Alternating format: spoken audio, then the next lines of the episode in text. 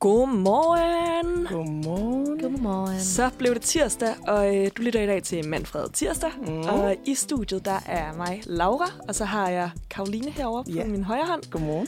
og Lene over på venstre side. Yes, jeg har også. Ja, og det vi, øh, vi har valgt i dag, når det nu er os tre girls, der kører, at så, øh, så skal vi have sådan nogle rigtig gode pigesnakke, Ja. faktisk.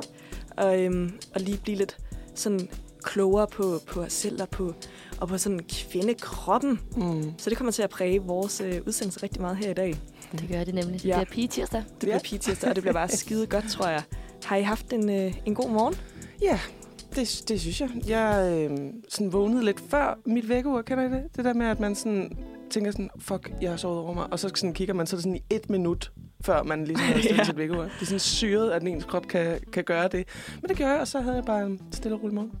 Cyklede afsted på min kærestes meget høje cykel, fordi min egen cykel er til cykelsmed. Det kan jeg godt huske, at øh, Ja. du fortalte om i sidste uge. Det gjorde jeg også, ja. Ja. Og nu har jeg taget tyren ved hornene og tænkt, nu bruger jeg bare de skide penge Ja. på at uh, få den til cykels med.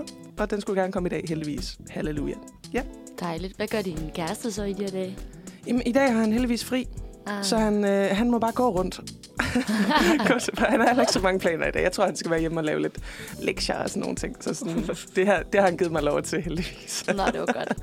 Ja, Så du kunne komme her ind i Indre By, ja så hvor vores dejligt. studie jo er. Ja, simpelthen. Lidt endnu. Men hvad med dig, Laura? Har du haft en dejlig morgen? Ja, jeg har haft en sådan meget stille og rolig morgen egentlig. Jeg valgte øh, i dag at tage et bad i morges. Øh, det, normalt så er jeg ikke en morgenbadetype, så er det faktisk mest om aftenen, at jeg går i bad. Mm. Men det følte jeg lige, jeg havde brug for. Og sådan lige, jeg har ikke noget varme i lejligheden lige nu. Min radiator virker ikke. Uh. Og det er jo lidt koldt. Ja. Så jeg, øh, jeg tænkte, nu skal jeg lige varmes igennem af det her øh, utrolig varme vand. Så det var meget rart. Ja. Det. Jeg skal ringe til min øh, visevært, Ja. kan man sige. Ja. Lene, øh, Lene, din morgen. Jamen, den har også været meget fin. Jeg synes, det er lidt hårdt at komme op så tidligt her. Ja. Vi skulle jo øh, mødes herinde lidt over 8. Mm. Og øhm, de andre dage i ugen, der møder jeg ret sent i skole. Det er jo først sådan noget ved en 12-13-tiden, Ja. og det gør I jo også, for vi gør det alle sammen. Eller som man siger på studie.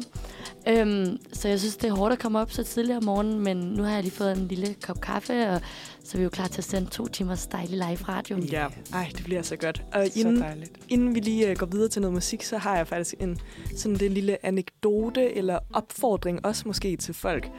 Uh, for her, jeg har de sidste, den sidste uge egentlig gået og døjet ret meget med at have ondt i ryggen. Sådan virkelig ondt i ryggen. Og Mm. har prøvet at finde uh, sådan, ja, jeg ved ikke, en god massør.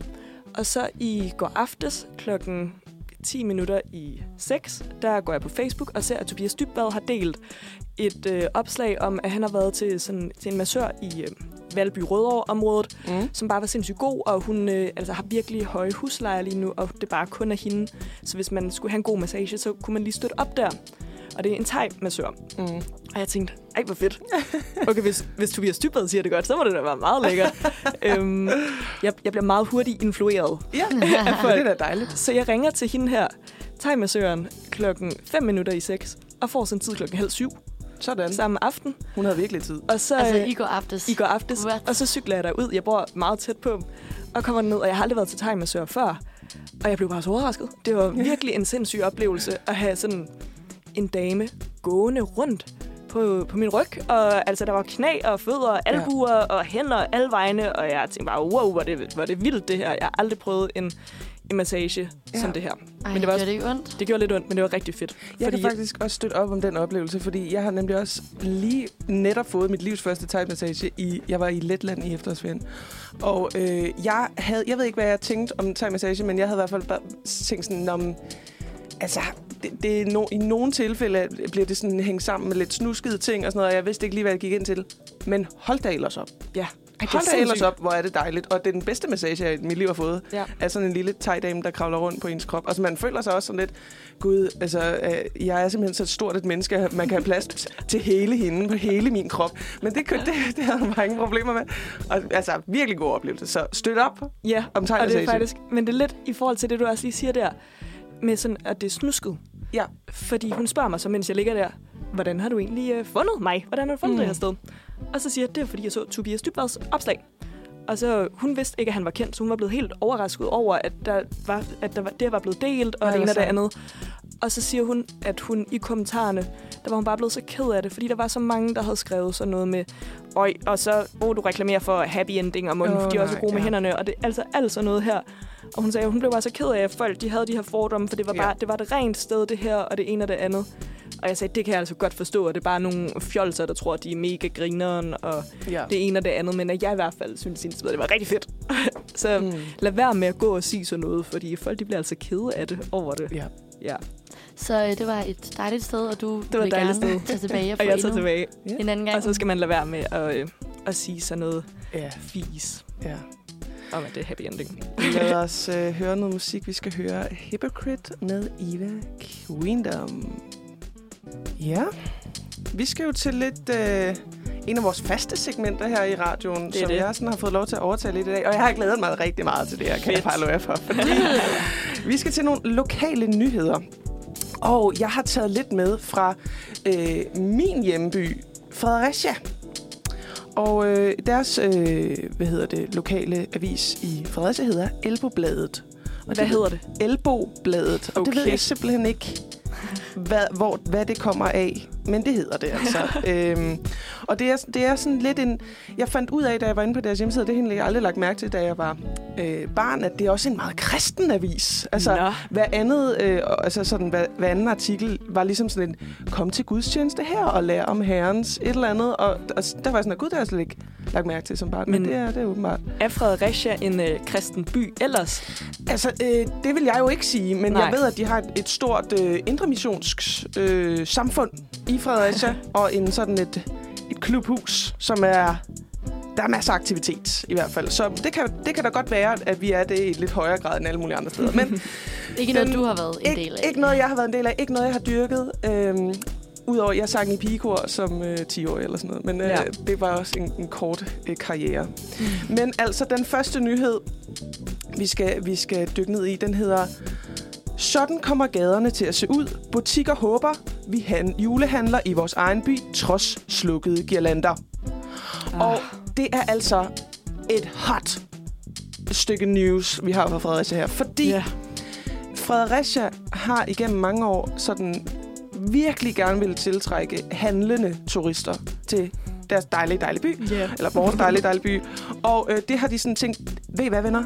Det gør vi fandme ved at gå all in på julelys på sådan en helt sindssyg måde. Og de har faktisk haft, altså de forrige par år har de har sådan haft store Disney-figurer stående alle mulige steder i gågaden. Sådan, og det, det har været sådan helt...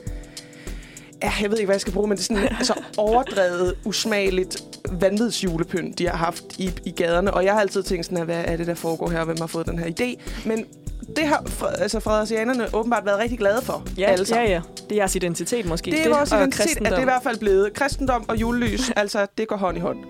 Men nu har man valgt, fordi det er så skide dyrt, Ja. at det skal ikke tændes i år. Nej. Til, mods, altså, i, til fordel for det, eller som, som en, et plaster på såret, så får de ligesom øh, nogle pap julefigurer, eller sådan nogle pap øh, girlander, som, sådan, hvor de sådan meget stolt siger, og det er jo lavet i det samme materiale, som valgplakaterne også er lavet, så de kan holde til Ej. rigtig meget. Ja. Og det hænger vi op, og vi pynter også op med nogle juletræer osv. osv. Men der, er- der har simpelthen været nogle butikker ude og være sådan her. Venner, det går bare ikke. Vi, vi dør. Hvis der ikke er julelys, så resulterer det i en flugt fra detailhandlen. Det går ikke. Så nu er der, der er nogen, der gerne vil slukke i solidaritet, siger de, og der er butiksejerne på den anden side, som siger, vi dør, vi dør.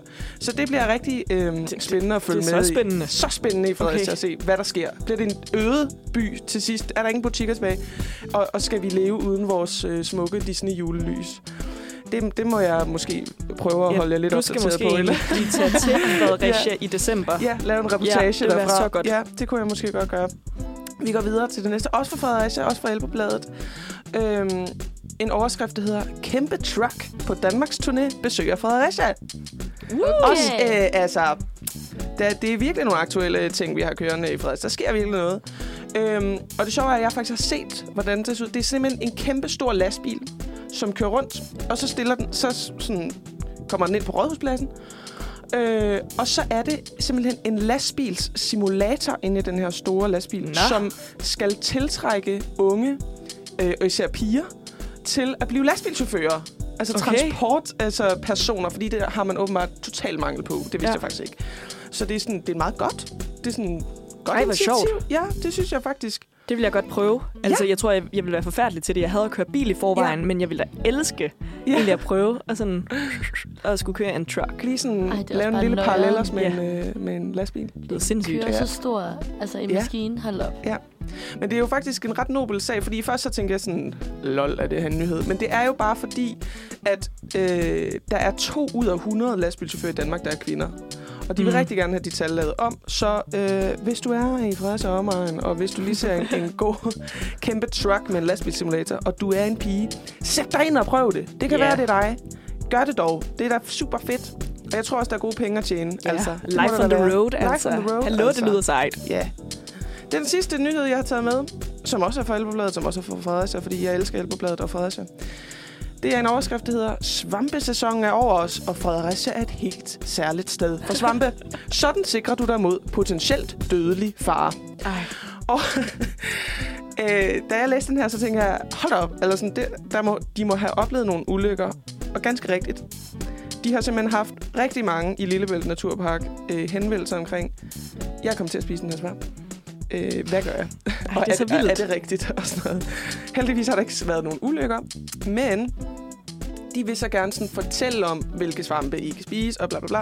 Så nu, øh, det er altså også lidt en halv annonce om, at man kan booke en svampetur øh, ved Lillebælt Naturpark, og så komme på sådan en guided tur. Og han siger, øh, naturvejlederen Peter Høgsberg, han siger, There are bold mushroom hunters, and there are old mushroom, mushroom hunters. But there are no old, bold mushroom hunters. Så man skal altså ikke være for uforsigtig med de svampe. Nej, det skal man godt nok det ikke. skal man bare ikke. Det er jo også, altså jeg synes det, jeg vil aldrig turde gå ud, og hvad hedder det, når man høster svampe? Har det ikke sådan sejt, øh, Åh, oh, hvad er det nu? sejt ord? Sanke. Sanke. Jeg vil Ja. aldrig turde gå ud og sanke, for jeg tror Nej. bare, at jeg vil tage så meget fejl. Det Ja. eneste, jeg rigtig kan se, der er sådan, øj, det er en fluesvamp, den må man ikke spise. True. Og så, øh, og så ja, jeg Kan det gå meget det. galt, det, hvis man tager fejl? Ja, der er nogen, der dør det hvert år, ved jeg. Lene, det er I jo Danmark ham, der er så også? Ja. hammergiftige svampe alle vejen. Jeg er også fuldstændig, altså... Jeg vil jo så gerne være typen, der lige var sådan her, så gik jeg lige en tur i skoven, og så fandt jeg lige En masse Karl en masse øh, kantareller og Ja. ja. Og nu laver vi bare lige en dejlig suppe. Men det, jeg tør det simpelthen ikke. Nej, det skulle det er crazy. Ja. Nå, men det, jeg synes, det er en god opfordring ja. At tage på øh, den svampetur der. Altså, bliv den naturperson, øh, person, som du altid har drømt om at være, og så tag ud og lære, hvordan man sanker. Det synes jeg da er i hvert fald en god idé. Vi skal, Kæmpe høre, opfordring. øh, vi skal høre lidt musik. Vi har nummeret In Regards to Your Tweet med OK Kaja. Velkommen tilbage. Ej, og nu er vi det hyggelige hjørne, var? Det det er musik. vi. Og vi springer direkte fra Fredericia og de dejlige lokale nyheder af Karoline over til dagens dato, som også er et fast segment her på Manfred Tirsdag. Og hvis det ikke ligger nok i ordet, så er dagens dato selvfølgelig, hvor vi kigger tilbage på de store begivenheder, der har fundet sted i dag, den 8. november, igennem de seneste mange, mange år. ja. Hvad må der er sket? Hvad må der er sket? Og øhm, som jeg lige sagde, så er det jo den 8. november i dag.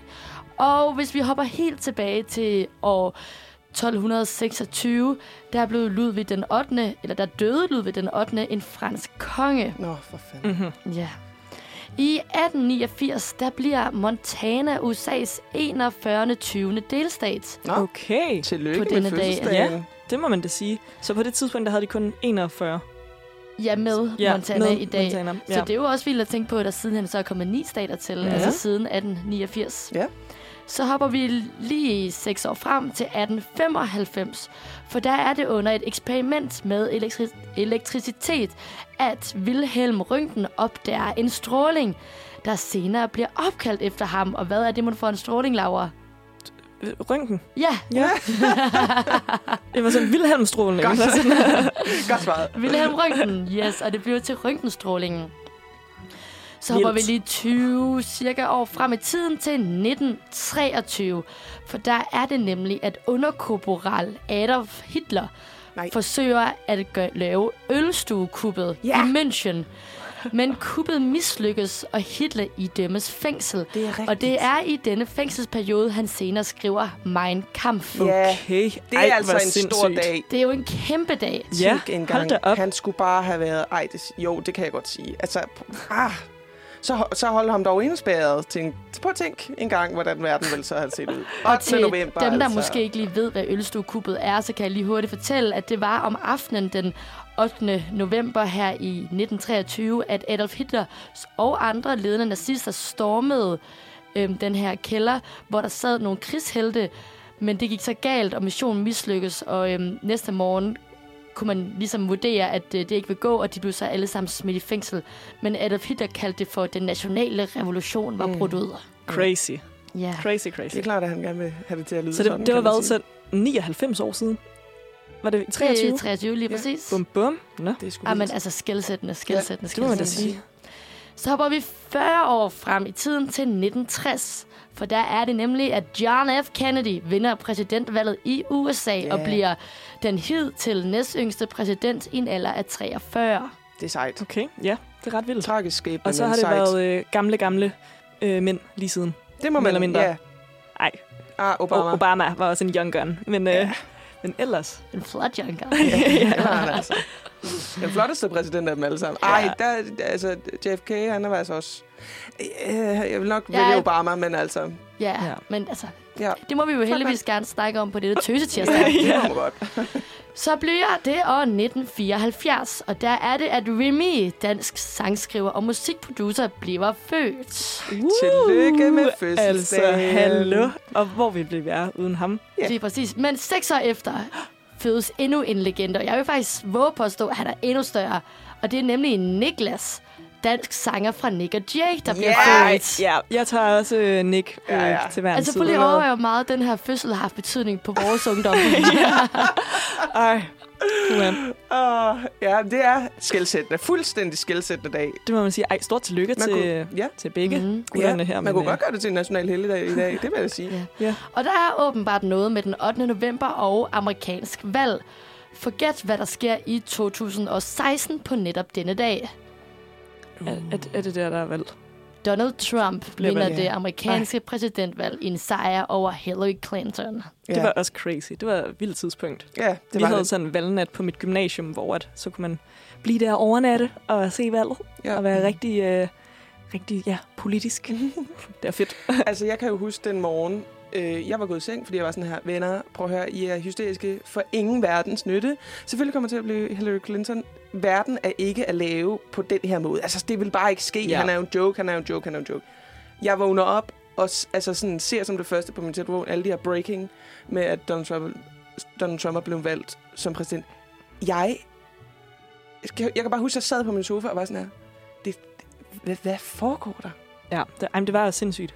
Og det vildeste er jo, at Hillary faktisk fik, hvad var det, over en million Ja. flere stemmer Ja. end Ja. Donald. Så du havde jo ret, Karoline, Ja. at altså, han Ej, ville jo var- ikke Tak. få flertallet, men han fik... Det var virkelig ja, underligt. Ja. ja. underligt. Det er noget med deres snørklede valgregler derovre, som jeg overhovedet ikke er inde i. Men det, er, det lyder i hvert fald helt vanvittigt nogle gange. Noget, jeg faktisk også lige kom til at tænke på i forhold til det valg der. Jeg kan huske, at, øhm, at der var kæmpe snestorm på det tidspunkt, da der var det her valg. Prøv at overveje, nu, lige nu der er det 12 grader udenfor. Det er fuldstændig vanvittigt. Bare sådan lige, og Ja. der, det Gud, var det bare godt kæmpe huske, sne jeg alle var- vejen. Jeg var også på mit gymnasie Ja. ja. øh, i 2016, for jeg også havde samt engelsk på A-niveau, og vi Ja. ja. skulle også se, sidde og se valgnatten hele aftenen, eller hele natten. Og vi, jeg cyklede hjem i sne Ja, om lige morgenen. præcis. Det er fuldstændig rigtigt. Og jeg har stadig min forårsjakke på. Det er Ej. forsynet klimaforandringer. Ja, jeg synes, er det, er real? uhyggeligt. Måske, det er det nok. Ja. Det er så meget for real. Ja. Nå, men vi bliver på den 8. november, og vi mangler kun den sidste dags dato, og det er i dag. For den 8. november 2022 er igen i det amerikanske valgs favør, for der er nemlig midtvejsvalg i USA. Og det er en kæmpe valggyser, der venter mellem demokraterne og republikanerne. og øh, midtvejsvalget, det afgør jo fordelingen i det amerikanske parlament, som jo består af kongressen og de to kamre, senatet og repræsentanternes hus. Og der er det virkelig vigtigt, at Biden han ligesom fastholder flertallet i de her to kamre, for ellers bliver det meget, meget svært for ham at gennemføre politik de næste to år. Mm. Så øhm, det kan man jo også følge med i dag, og Meget øh, spændende. Ja. en Ja. stor gyser, der er på vej. Ja. Som det sidste er der lige en lille bonusinfo, info, og det er, at der nu er 53 til dage tilbage af året. Wow. Ej, det er gået så Det hurtigt. er Ikke bare gået stærkt. Nej. Ja, puha. Men ja, så for lige at opsummere, så er den 8. november faktisk en, en vigtig politisk dag, både med øh, Adolf Hitler og det amerikanske valg i flere omgange, så Ja. der er... Sjovt link. Et sjovt link mellem de to. Lad os ikke øh, lægge for meget i det. tænker jeg. Ja. Nej, lad os lade være med det, Karoline. ja. Jamen altså, skal vi ikke tage en sang? Det er, vi skal høre Koldt Udenfor med Nyx. Nå, vi har jo allerede lige i starten pitchet lidt, at det her det bliver sådan en pige snak, vi skal have i dag. Og øh, nu er vi jo over alle de her faste ting, eller i hvert fald mange af dem, så nu går vi rigtig ned i dybden med, med lidt tøsesnak. Og, øh, og det er egentlig fordi, at jeg i dag skal have fået foretaget celleskrab. For, for et halvt år siden, der blev jeg 23. Og hvis man er 23, så ved man, at så får man en besked i sin e-boks om, at nu er det altså tid til, at, at du kan få foretaget et celleskrab. Så det skal jeg have gjort. Og, øh, og celleskrab, det er jo, altså, for det første, så synes jeg, det er så fedt, at vi her i Danmark egentlig bliver tilbudt at, at kunne få det, få det foretaget, og at der egentlig sådan bliver sat en lille reminder på, at det ikke er noget, man faktisk selv helt skal holde styr på. Mm. Så først og fremmest fedt. Øh, elsker velfærd. Ja, tak. Tak, Danmark. Øhm, og så for det andet, så er det her celleskrab jo fordi, at øh, os kvinder, vi kan få livmorhalskræft. Ja. Ja, og det er jo egentlig det, der faktisk lidt bliver tjekket for ved et, celle, øh, ved et celleskrab. Og jeg troede jo egentlig, at selve det her celleskrab var så, jeg ved ikke, jeg, sådan op i mit hoved, og det, jeg ved godt, det ikke er sådan, det ser, foregår, men op i mit hoved, så er et celleskrab, at der er en, øh, en eller anden, der kigger en op i skrevet, og sådan, så bare lige sådan, jeg ved ikke, med en skalpel eller et eller andet, så lige, lige skraber noget ud, og så kigger de øh, på det og kan se, når men du har livmorhalskræft, eller du har ikke livmorhalskræft. Mm. Ja, det er jo ikke helt sådan. Det er jo ikke helt Nej. Sådan, det er. Nej. Øh, Men hvad er det? Fordi, Laura, jeg tænker sådan, det er jo din første, din første gang, ja, du skal have gjort. Hvornår er det, du skal have gjort? det skal jeg have gjort kl. 12. I dag? Ja, Ej, hvor spændende. jeg tager direkte herfra, og så Ej, over til min læge. Og hvad er det, altså sådan, jeg tænker sådan bare for at få fastlagt, fordi det, der er jo mange forskellige sådan, der har mange forskellige sådan oplevelser og sådan, øh, åh, det bliver nok sådan og sådan, men er det, er det fordi, det er lidt skræmmer dig, at du skal have lavet det? Ja, men altså, det gør det lidt. Jeg Ja. ja. i hvert fald, jeg kan slet ikke forestille mig, hvordan det er andet. Jeg har, tror, det jeg måske tre gange fået lavet sådan en gynækologisk mm. undersøgelse, så jeg Mhm. har jo prøvet, at der er en, der står og kigger mig øh, i skrevet og, øh, og finder ud af et eller andet.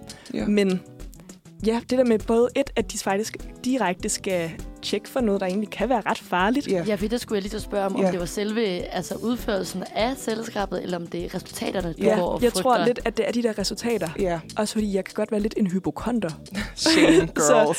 Så jeg tænker sådan, åh oh, nej, og så kommer jeg til at gå ind på min læge-appen og ser, Ja. du har livmorhalskræft, Ja. eller noget i den dyr. Men det er jo faktisk egentlig, fandt jeg ud af, fordi nu har jeg så også været inde på både sundhed.dk og netdoktor og det ene og det andet. Det man jo faktisk, de kigger efter, det er jo celleforandringer. Mm. Og man kan jo godt have celleforandringer, uden ja. at det direkte er livmorhalskræft. Ja. Så, Netop. så det er sådan, det har givet mig lidt tryghed. Ja. i det. Jeg vil faktisk give dig fuldstændig... Altså sådan, fordi for mig... Nu er jeg, øh, jeg er lidt øh, ældre end Laura, og jeg tror, jeg, jeg nok... Jeg kom frem til i går, at jeg har fået lavet et selskab tre gange nu. Ja. Og jeg ved ikke, om det er for meget, men jeg har bare mødt op, hver gang jeg blev indkaldt, kan man sige. Ikke? Så sådan, jeg tænker heller engang for meget end for lidt. Ja. Øhm, og for mig har der nemlig også altid været den der med... Øh, jeg har sådan lidt en sådan irrationel øh, kraftscare, eller sådan en. Mm. angst for at få kraft. Og, øh, og det kan være om alt. Altså det kan vidderligt være, øh, jeg har lige sådan lidt en sjov hovedpine, så tror jeg med det samme, at jeg skal dø. Eller sådan. Ja. Det er sådan lidt den oplevelse, jeg har. Og jeg, hver, hver gang jeg er inde for at lave, så tænker jeg, okay, nu skal du bare slappe af. Der er ikke noget, der var ikke noget på de andre. Øh, og sådan prøver at sådan lade være med nemlig at gå ind og søge, fordi for mig, der, sådan, der eskalerer det bare, hvis jeg sådan går ind og søger. ja. Øhm, altså for mig har det været vigtigt, når jeg har lavet, fået lavet det, fordi jeg har haft en lang kamp med at finde en god læge ah. I København. Så du har simpelthen testet ud, hvem, hvem laver det bedste celleskrab? Ja, det, der, det har jeg faktisk, fordi jeg er kommet et sted fedt. hen, hvor der er mange forskellige læger, og der er IO så travlt. Øh, og så har, jeg, sådan, så er jeg bare blevet placeret lidt, tror jeg, ved, ved hvem der har haft tid. Og det er en dårlig øh, strategi, fordi ja. jeg har virkelig været inde med to, øh, også kvinder og sådan noget, men de har begge to bare været ikke øh, menneskekendere. Altså sådan, og, og, og er sådan lidt nogle akavede typer inde hos min læge, som sådan kommer til at sige nogle for, for, forkerte ting til mig i hvert fald, hvor jeg sådan tænker, uh ja, nu kan jeg hjem og tænke over det, eller nu sådan... Fordi de kan ikke give mig sådan reassurance, altså sådan at, mm. prøv at høre, alt, alt er godt. Altså nu, det er helt normalt. Øh, sådan at de kan ikke, selvfølgelig kan de ikke love mig noget, men sådan, det der med, at de kan berolige en, det er rigtig vigtigt for mig. Og heldigvis den her gang, fordi jeg fik det faktisk lavet for to uger siden, tror jeg nu. Okay, vi har både begge to været til Thai, sådan Ja, ret vi tæt har på hinanden, og nu underligt selv synkroniseret klart, liv. hold da op, Karoline, vores liv. ja. Jeg, jeg har faktisk tænkt på, sådan, at det er det underligt ens nogle gange. øhm, men sådan, der har de har lige fået en ny ung læge nede hos min læge, og hun er bare mega god. Og hun øhm, lavede selvskrab, og øh, der er ikke noget, der gør ondt. Absolut ikke noget, der gør Okay. ondt. Øhm, det er selvfølgelig bare lidt underligt at være sådan, nu skal du kigge ind i min... Men øhm, det er sådan det her. Og så, sådan, så fik jeg meget hurtigt, det tog to dage efter, sådan en besked på min, min læge-app, at Ja, alt er godt. dejligt. Ja. Og det var bare sådan meget ukompliceret. Det er også rart, når lægen nogle gange lige knytter en kommentar til. Ja. Altså, det kan jeg huske, min der gjort med... Altså sådan, den er negativ, så det betyder, at du ikke har noget Klart. at frygte. Alt ser fint ud, hvor, især hvor man selv skal sidde og tyde. Ja, Ja. det er det værste. lige er. Ja. ja, det er jo det. Ja. Øj, uh, det har jeg også gjort meget. Ja. Og søge. Så underligt, at de ikke tænker sådan, det her, det forstår de nok ikke. Eller sådan, jeg skal Ja. lige oversætte. Og så fandt jeg lige ud af, at det, øh, når du bliver 23, bliver du for første gang inviteret til det her tjek, som øh, Laura skal nu her. Og så er det hver tredje år, indtil Mm. du fylder 49. Okay. Alright. Men Lene, fordi jeg har jo hørt, at... Eller jeg synes i hvert fald, jeg har set på internettet, at der er rigtig mange, som lidt udsætter eller udskyder meget det her med at skulle få foretaget et celleskrab. Måske de, fordi de ligesom mig kan være lidt nervøse for, oh nej, hvad med resultatet? Og, Ja. eller andre, der bare ikke synes, det er særlig fedt at få lavet sådan en gynækologisk undersøgelse. Gjorde du, fik, var det, da du fik din indkaldelse, gik du så direkte til lægen? Eller, ja, nu har jeg jo faktisk også ventet et halvt år, kan man sige. Ja, men jeg kan faktisk huske, jeg havde en af mine øh, veninders mor, da hun var ung, så havde hun også fået den her øh, indkaldelse til tjek, og havde ligesom mange andre haft travlt, og havde det bare fedt og var ung, og havde det sjovt, og gad jo ikke lige til at bruge tid på at gå til lægen. Og der tror jeg, der gik, jeg tror i hvert fald, gik nogle år, før hun kom afsted. Og der viste det sig faktisk, at hun havde celleforandringer, der førte til kræft. Okay. Så jeg har bare hørt den her skrækhistorie, og hvordan Ja. hende her moren jo, siden han har opfordret alle til at komme afsted hurtigst muligt, fordi hvis hendes var blevet opdaget Ja. lidt før, så kunne det være, at det altså, kun var ført til celleforandringer, og ikke Ja. havde udviklet sig til øh, kræft. Så jeg vil bare sige til alle, der sidder derude, at det er simpelthen det er en dårlig investering i livet at udskyde. Ja, Det klart. er, øh, det er det hele værd. Så nej, jeg kom faktisk afsted meget hurtigt. Jeg gik nærmest og ventede på min indkaldelse, efter jeg havde hørt den her historie, Ja. for jeg var sådan, Åh! Ja. Derfor er det også, at det er vigtigt at pointere det der med, at, at man virkelig skal få øh, taget afsted, og, og uanset hvad man får at vide i den her sådan, første omgang af celleskrab, så skal man altså ikke gå i panik over det. Fordi jeg har en veninde, en rigtig god veninde, som øh, har fået sådan en besked tilbage, at øh, de har set, at der er nogle øh, tegn på celleforandringer. Og selvfølgelig blev hun rigtig, rigtig ked af det, og bange, og sådan, åh oh, shit, nu, nu betyder det, at jeg skal dø-agtig. Øhm, men det viser sig simpelthen bare, at så skal man ind til endnu sådan en, et tjek, Øh, og så, så fandt hun faktisk ud af, at det, det var ikke det var ikke noget, der betød noget sådan gralt. Det var bare noget, de, hun lige skulle være opmærksom på. Ja. Øhm, så det, kan altså ikke, det betyder ikke nødvendigvis, man, hvis man får tilbage sådan, hey, vi skal lige tjekke dig igen, at man så er på dødens rand. Øhm, men det er bare rigtig vigtigt at få gjort, fordi netop som Lene også lige fortalte, at altså, hvis der er noget, så få det tjekket. Og de er, jeg er simpelthen, uanset om jeg har haft dårlige læger, så har jeg faktisk aldrig oplevet, at det er gjort ondt.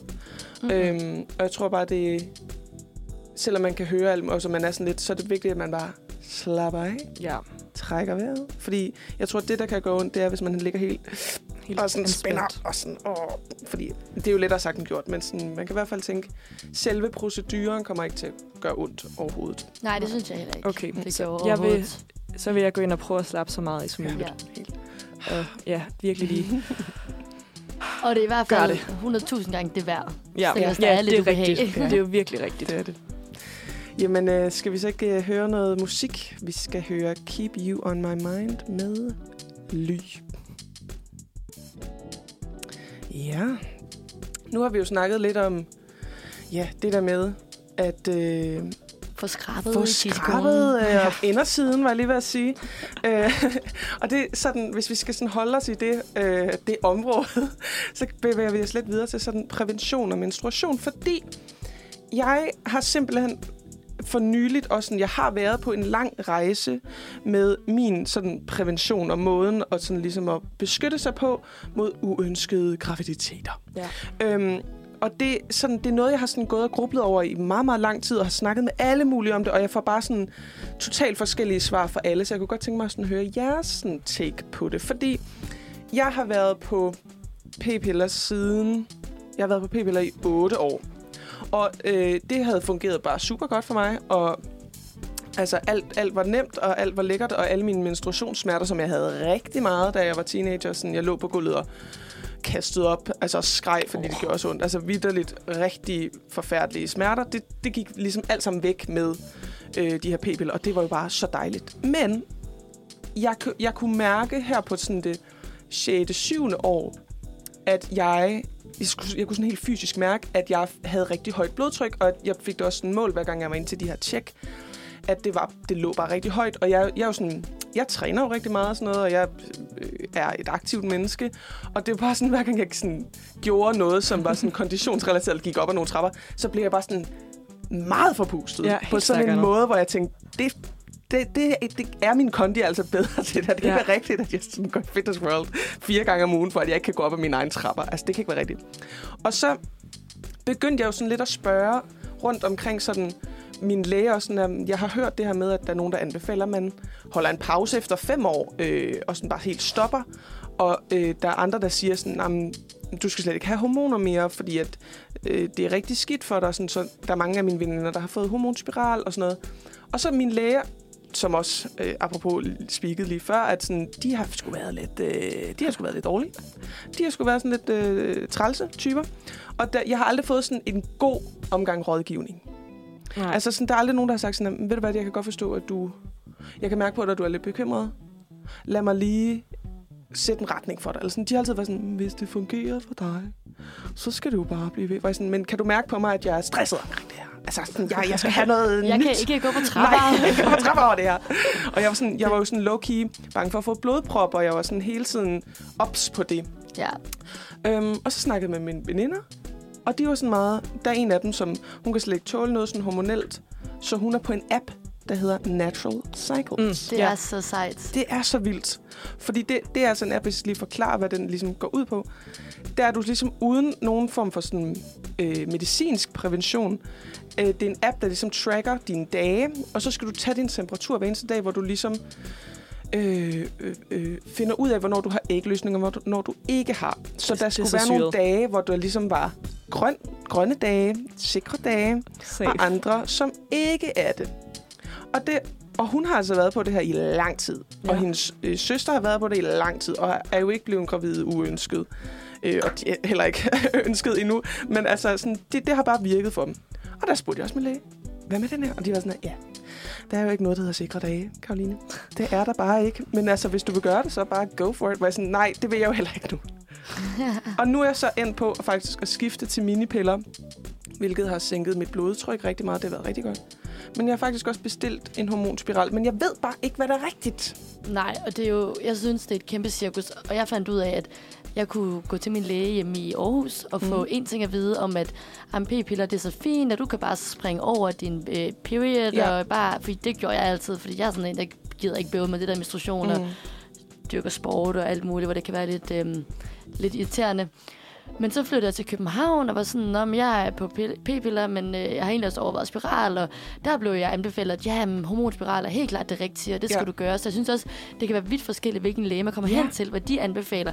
Men det har jeg også hørt fra mine venner, der er medicinstuderende, at det er jo, og især for de ældre læger, at det er jo ikke meget, de har lært om det, dengang de gik i skole. Mm-mm. Så det er ligesom noget, de har skulle lære om efterfølgende, eller tage nogle kurser i, og det er jo bare forskelligt, hvad, hvad videnskaben peger på, Ja. eller hvad, hvad man vælger at tro på i, i Ja. det her. Ja. Hvad, er du så, hvad er du så kommet frem til, Lene? Altså, hvad, hvad er dit Ja, men prevention jeg tror, of choice? Jeg kom også frem til, at øh, Jeg har været på p-piller, siden jeg var 13 år gammel, fordi mm. jeg skulle til USA i øh, 10. klasse over på udviklingsophold øh, på high school. Og der snakkede mig og min mor bare om, at inden jeg tog afsted og væk i et år, så er det nok lige en god idé at få nogle p-piller med, så man var Ja. Og så tror jeg, at jeg stod her for nylig, og det gik op for mig, at jeg har været på p-piller i 8 år. Ja, Og det er jo helt vanvittigt. Men Ja. jeg har egentlig aldrig mærket noget til det. Jeg Nej. har aldrig haft menstruationssmerter, og jeg har bare været en af de der meget heldige, der ikke har en særlig voldsom menstruation, mm. hvis man kan sige det sådan. Lucky. Men min mor har så været på spiral i mange år, og hun, hendes menstruation stoppede fuldstændig, da hun var på spiral. Og jeg tror, jeg blev også træt af, altså jeg er typen, jeg glemmer helt vildt meget at tage p-pillen. Ja. Det jeg tror hver Også mig. eneste måned, Ja. der var der dage, hvor jeg skulle tage to, fordi jeg havde glemt at tage Ja. dagen for enden. Og det var så dumt også. Og det er så dumt, for så, så er den jo ikke 100 procent. Nej. Men så jeg kom bare frem til, at en spiral nok var det rigtige for mig, og det kom jeg på, og jeg har aldrig været gladere. Altså, jeg, jeg føler for det første, at jeg kan mærke, at jeg har mindre hormon i kroppen. Jeg har ikke haft min menstruation i et helt år, så jeg skal Mhm. slet ikke bøvle med noget af alt det der. Og jeg slipper for at skulle huske de der forbandede piller alle steder, jeg skal hen. Så jeg har været vildt glad for det. Nå, hvor godt. Og det har været så dejligt. Altså det eneste var, at nu fordi jeg aldrig i mit liv har oplevet en menstruationssmerte, så da jeg skulle have den her spiral op, der gør det jo lidt ondt. Ja. Og der siger de jo, at det lidt er en form for en, ligesom hvis man har en menstruationssmerte, man mærker sådan helt inde i maven. Mm. Og det kom som et chok. Altså jeg skreg, for jeg har jo aldrig oplevet den her indre smerte, der sådan kommer inden Nej. fra maven. Altså jeg var, jeg var Det er forbløffet. vildt, at du aldrig har oplevet Og det. jeg Line. spurgte hende lægen, hvor jeg sådan, Wow. er det sådan her, folk har det? Og hun var sådan, ja, det er det. For jeg har jo prøvet, at, altså, jeg har prøvet med at gå ind i et bord, eller man får sådan en smerte udvendigt, altså Ja, sådan det ude på kroppen. anderledes. Men Ja. det der med, at der kommer sådan en stråle indenfra, altså Yes. ej. Så jeg vil sige, at jeg frygter lidt at skulle få den ud igen, men der går jo heldigvis fem år. Det er Ja. det. Ej. Hvad med dig, Laura? Jamen, altså, jeg øh, startede på p-piller jo. Altså, jeg føler, at der er jo ikke nogen, der starter med at få en spiral. Altså, med et eller andet. Når man er begynder på fald ikke prævention. det, de fleste er blevet Nej, øh, ikke dengang i hvert fald. Nemlig ikke dengang, for man er så ung, og hele det der med at skulle have noget op i sig på den Ja. måde, det Sandt. er virkelig sådan skræmmende. Så jeg startede også på p-piller. Jeg tror måske, jeg var 15 eller 16. Og det var både fordi, jeg havde fået en kæreste, men også fordi, at jeg havde sindssygt mange bumser.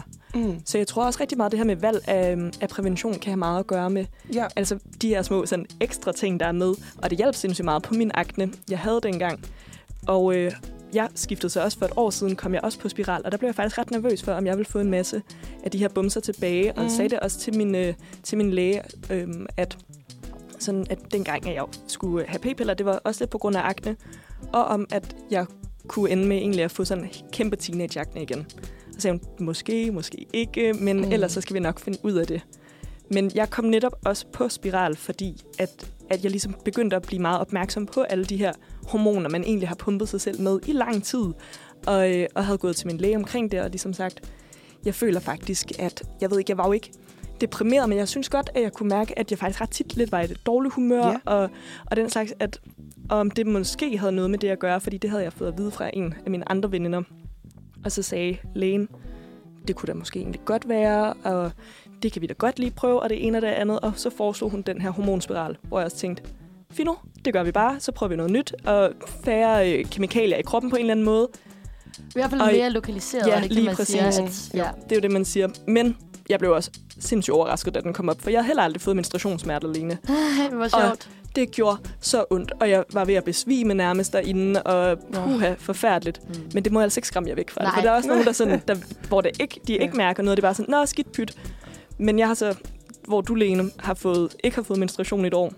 Jeg får altså menstruation stadig. Så jeg synes, okay. jeg har tabt lidt på den her. Og Jo, at jeg desuden også nu får menstruationssmerter. ja. Og okay. det Okay. er altså lidt ærgerligt. Vildt. Og det er, jo Men, ikke, det er jo øh, ikke nemt at vide inden. Nej, det er jo det. Det er så forskelligt fra Ja. alle. Men jeg synes, Ja. det er fedt ikke at skulle huske at tage en pille. Og jeg synes, det er fedt alle de her andre ting med, at, øh, sådan, at det påvirker også min sexlyst egentlig at have p-piller. Og det er også sådan væk, Ja. og jeg har heller ikke fået alle mine teenagebumser tilbage. Så det er på Dejligt. en eller anden måde sådan, ja. det vejer op. Det gør det. Og så må man tage det sure med det søde. Ja, jeg vil egentlig gerne lige høre øh, efter noget musik, hvordan selve proceduren ligesom har foregået. Så lad os lige tage øh, et stykke med How It Was med Luke Alvin. Og så fortæller vi meget mere bagefter.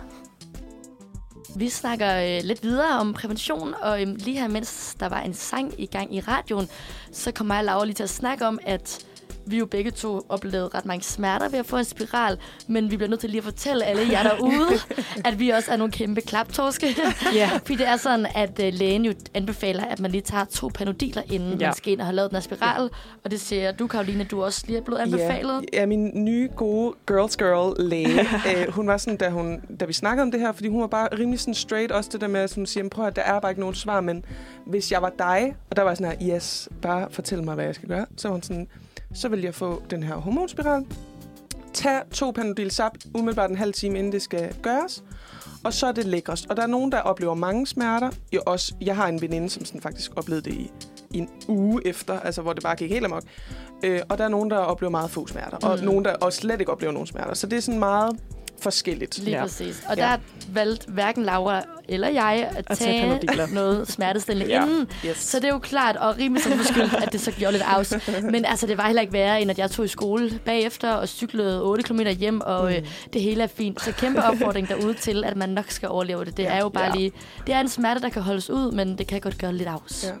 Altså, jeg vil, gerne, jeg vil lige stille et spørgsmål, fordi nu, har jeg jo, nu er jeg jo sådan lidt på nippet til at... at få ja, det den gjort. ligger jo som recept øh, Uh. på apoteket. Altså, okay, det er- Karoline, så du faktisk du er virkelig tæt på, at ja, det skal jeg skal være. bare lige have booket den der den gynekolog. er dyr øh, også. Den er også dyr, men Au. altså, det, hvis, Men det, det kan, jo hvis også. det kan gøre det, så, så vil jeg sgu gerne give de 1200 kroner, den så koster. Men I beskriver det som om, at, at det var i det, I fik lagt den op, I fik den her smerte. Er det rigtigt? Altså sådan, at i det, den ligesom kommer ind, så med det samme menstruationssmerte? Ja, jeg tror, at det Ja. ikke sådan, det fungerer sådan lidt som en paraply, de putter ind, Mm. og så hiver de i noget, hvor den så sådan slår sig ud og sætter sig fast derinde. Okay. Og jeg føler, det var der, at jeg lige fik sådan et ja af smerte. Så som sagt var mit meget, men det var vildt hurtigt overstået. Og så mm. havde jeg bukser på igen, og var jo videre i skole og havde det fint. Ja. Øhm, der er så nogen, Laura sagde, hun havde det lidt dårligt efterfølgende også, så man skal måske lige sørge for, at man godt kan gå hjem i seng, hvis det, er, det sker. Ja, men klart. det er lige sådan i momentet, at den sætter sig fast, at det kan gøre en lille smule Ja. ja. Altså, jeg synes, det tog lidt tid, men det tror jeg også var fordi, at jeg var virkelig, jeg var kommet ind med oplevelsen, eller med øh, tankerne om, at det slet ikke ville gøre ondt. Fordi mm. jeg har fået at vide af en af mine veninder, jeg har fortalt hende, jeg skal have spiral, og jeg har bare hørt, det gør mega nas. Og så siger hun, det gør det overhovedet ikke. Det tager fem minutter, så er det klaret, okay. Okay. at hun kunne ikke mærke noget som helst. Og jeg er sådan, fedt, Super. nice. Jamen, øh, det gør jeg da bare. Og så lægger jeg mig ind, og så bliver jeg bare så overrasket over, hvor Ja. ondt det gør. Så jeg tror, at det hele bare begynder at spænde op øh, i mit underliv. Og, øhm, og så øh, hende her lægen, hun prøver så at få det ind, men fordi jeg har det så dårligt, så tager det lidt lang tid, og Mm. det ender med, at altså, hun får den op, og jeg var sådan, du gør det bare, du gør det bare. Men var også ved at kaste op, og det ene og det andet. Men Ja. så kommer, hun, så kom hun med en juice til mig, og masserede mig lidt på maven, Nå. Fordi at, at hun var sådan, nu skal det nok, det skal nok blive Wow. godt det her. Og, Ja, så, ja, helt klart. Så lægen tager sig jo virkelig, de ved jo godt, at det kan gøre ondt for Ja. nogen. Og så ved de også godt, hvad de skal gøre for at hjælpe. Og jeg har også hørt, at nogen, der ligesom har prøvet det, hvor det gjorde rigtig ondt, har kunne bede om altså lokalbedøvelse. Ja, det Ja. ja, Så tror jeg hvis man kan. virkelig er bange for det og vant til at have mange smerter, så kan man jo også spørge lægen om det. Ja. Men jeg synes Det i er hvert fald, Karoline, at det er en mega god idé at prøve det. Og jeg tror, at når jeg sidder og kigger tilbage på mit eget forløb, så er jeg i chok over, at jeg var på p-piller i 8 Ja. år. Fordi jeg kan huske, at min læge spurgte mig jo også netop, jamen, hvordan har du det på p-piller? Altså, Mm. har du det fint? Er du glad? Eller kan du mærke, at du er deprimeret? Og jeg stod og tænkte, jeg ved jeg for fanden ikke, hvordan jeg har det. Fordi Nej. sidst jeg Mhm. ikke var på p-piller, der var jeg 13 år ja, gammel. og mine hormoner var allerede dengang sådan her. Præcis, jeg var sådan, hvem er jeg egentlig Ja. ja. overhovedet? Og Ja. ja. kunne jeg være en mega sprudlende, glad person Ja. ja. uden de her? Altså sådan, jeg synes, det er så Same. skræmmende, at der gik otte år, før jeg overvejede. Og det var jo, fordi jeg selv Ja. ja. ringede til lægen og sagde, jeg vil prøve en spiral nu, fordi Ja. ja. min mor, hun har fortalt mig, hvor fedt hun selv synes, det var. Det der med, at lægen ikke nogensinde spørger en, Nå, hvordan går det så med den her prævention? Er Ja. der, kunne vi overveje den her mulighed, den her mulighed? Ja. Og det værste, der kan ske, det er jo bare, at du får taget den ud igen, hvis den Ja. sidder og generer eller gør ondt. Det kender jeg også en veninde, der var nødt til at få Ja, gjort. det har jeg nemlig også en veninde, som Præcis. har øh, oplevet. Men jeg synes, det er så god idé at prøve, fordi jeg har aldrig været lykkelig. Jeg er så glad for, at jeg Det er gjorde virkelig det. dejligt at høre. Mm. Altså, jeg har også den der med, at, at øhm, jeg tror, jeg, sådan, jeg kan godt blive sådan lidt vred over nogle gange, at jeg har sådan sp- så mange år været på øh, hormoner, som sådan faktisk har jo gjort noget, altså hvor jeg sådan har haft en fysisk reaktion på det. Jeg har jo haft øh, for højt blodtryk og sådan også været bange for, at jeg fik øh, hjertestop og blodpropper og sådan nogle ting. Øh, og at skulle, at, at have skulle gået rundt med det. Og sådan, når jeg har prøvet ligesom at indlede den snak med mine læger, så har de været sådan, nå, men hvis det går fint, så skal du bare fortsætte. Og jeg tror, det er fordi, at der nu også ligesom er kommet det er også også et led ind i den her øh, ligestillingskamp og MeToo-bevægelse, som der ligesom har været over de sidste år, at, at der, der er nogen, altså, og det, det er fandme for meget, at det, det kun er kvinder, der ligesom skal tænke på den her uønskede graviditet, og sådan skal være på hormonbehandling i så lang tid, og deal med alle mulige øh, bivirkninger, når det også kunne, kunne ske for mænd. Og jeg ved ikke, om I ved, at der har været udviklet en p-pille til mænd, Jo. som blev Jeg har hørt skrottet, om det. fordi at øh, da de tog den, så var der en, en, en risiko for en, en let hovedpine.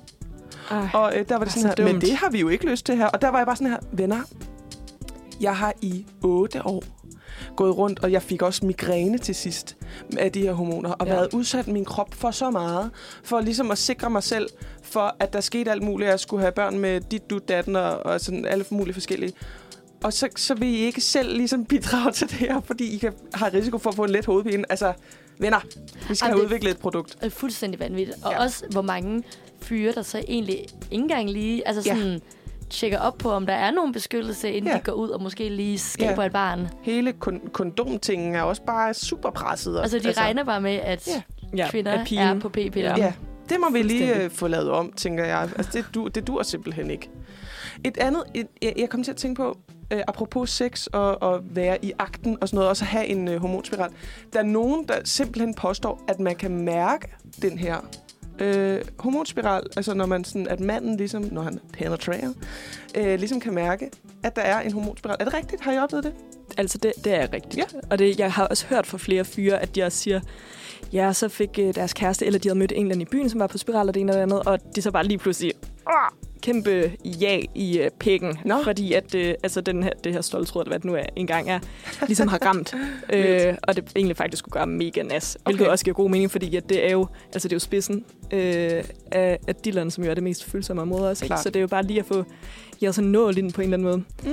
Mm. Men hvis at det ender med, at ens kæreste for eksempel, eller andre, kan mærke spiralen, når det er, at de er op i dig, så kan du gå til din læge og sige, det kan ham her fyren altså mærke, kan vi klippe trådene lidt kortere. Mm. Og det kan de, for det meste i hvert fald. Men og det så det kan man med, ligesom at- fikse. Jeg kan huske, at min læge sagde, at trådene må heller ikke være for korte, for Nej. så begynder de nemlig at blive stive, eller sådan, så, kan, så kan de stikke. Ja. Men det er bedst, at trådene egentlig er lidt længere, og så kan det godt være, at de kan mærkes de første par gange, Mm. men så efterhånden bliver trådene jo skubbet længere og længere op Mm. og ud i siderne, og så til sidst så ligger de bare helt gemt. ja. Så man skal ikke gå i chok over, Nej, at ikke det måske lige lige kan mærkes. Nej, præcis. Mm. Og det kan godt være, det tager et par gange, men Ja. så, hvis det bliver ved, kan man selvfølgelig altid gå til lægen. Ja. ja, helt klart. Jeg har altid tænkt... jeg har altid tænkt, at det var noget fyre sagde, fordi de ville fortælle mig, hvor store og lange deres tissemænd var. Ah, det vil også være en typisk drengeting at Ja. gøre. Og jeg har altid været sådan her, lol venner, stop med at Ja. fortælle mig det. Ej, jeg har sådan Men lige, undskyld til alle dem, der fortæller mig det, fordi det var meget rigtigt. Sorry. jeg har lige sådan en ting mere med spiral, som jeg faktisk har gået og tænkt meget over, både dengang jeg fik det, og også sådan stadig lidt tænker over, er i forhold til det med, at det er jo netop fem år, man har den. Hvilket vil sige, at jeg fik den som 22-årig, så jeg skal have den taget ud, eller sat en ny ind som 27-årig. Hmm. Hvor, altså, det er jo også der, hvor at folk de lidt begynder at få børn. Ja, jeg har Så jeg synes på ret meget der med, at så skal jeg om fem år lige pludselig begynde at tage stilling til, det. Mm. når man vil jeg så egentlig gerne have børn, skal Ja. jeg få sat en ny op, men åh, det skal jo også være lidt naturligt, men det er jo heller ikke helt naturligt. På, åh, det altså Ja. alle mulige af de her ting, jeg sagde, hvor jeg tænker sådan, så bliver man lige pludselig i hvert fald meget konfronteret med dilemmaet. Men Ja. skal jeg så have børn, eller skal jeg lade være? Og Ja. så der med, hvis jeg nu så vil have en spiral op igen, altså på et eller andet tidspunkt skulle være sådan, nu vil jeg egentlig gerne have børn, så nu skal jeg have den taget ud. Ja, det er meget det synes bevidst jeg, handling. Ja, meget bevidst, har og det synes jeg er lidt sjovt. På, fordi jeg er jo 27, og øh, sådan, jeg har været med min kæreste i 8 år. Øh, eller 7 år, undskyld. Øhm, og altså, jeg har da også tænkt på, hvornår øh, at at man eventuelt skulle have sådan nogle børn, og hvornår det, og det bedst passer ind og sådan noget. Og det snakkede jeg også med min læge om, det der med, sådan, den, er, den, den kan jo sidde deroppe i fem år. Og hun var sådan, men der er også en, der er til tre år. Men sådan, hun, hun Ah. sagde sådan, du kan lige så godt få den til fem, og så få den pillet ud, når du gerne vil Mhm. have nogle børn. Men det er jo igen det der med, så bliver det meget bevidst. Ja. Og der er også et eller andet i mig, som ønsker, at, at universet bare vælger for mig. Og, Lige jeg præcis, bliver, det er nemlig også sådan, og jeg jeg, har det. bliver øh, gravid ved en øh, dejlig overraskelse. Og så tænker jeg, ja, men ved du hvad, øhm, det er et bedre tidspunkt end uh, any other lige nu, så lad mig få det her barn. Og det kan man jo ikke så meget, når man så får sat en spiral op. Det skal det meget, være meget sådan en, okay, så er det nu, vi prøver. Men det er jo også sådan, at med en spiral, det sagde min læge i hvert fald, der skal man selv holde øje med, hvornår den begynder at nå sin udløbsdato, mm. og selv få booket en tid og få Mm. taget den ud. Ja. Så man kan sige, om 4-5 år, når du er 31-32, Ja. så er hormonerne i spiralen jo ved at være helt vildt få tilbage. True. Så der kunne det jo godt være, der lige pludselig er alligevel poppede en lille graviditet frem. En universbaby kom ud. Det, det kan vi se. Det, det bliver spændende at holde øje med. Men øh, vi skal i hvert fald til noget musik. Vi skal høre Thomas Høfting med Liv og Død. Ja, vi skal jo fortsætte lidt i den her øh, pigeverden, som vi har skabt os lidt i dag.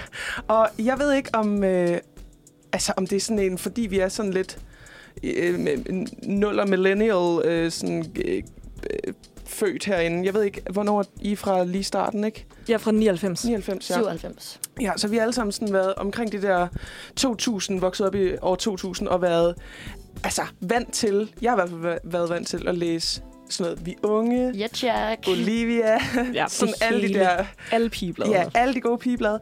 Og der var der altså rigtig mange sådan gode brevkasser i. Ja. Og jeg kan bare huske, det er bare sådan et vanvittigt minde for mig.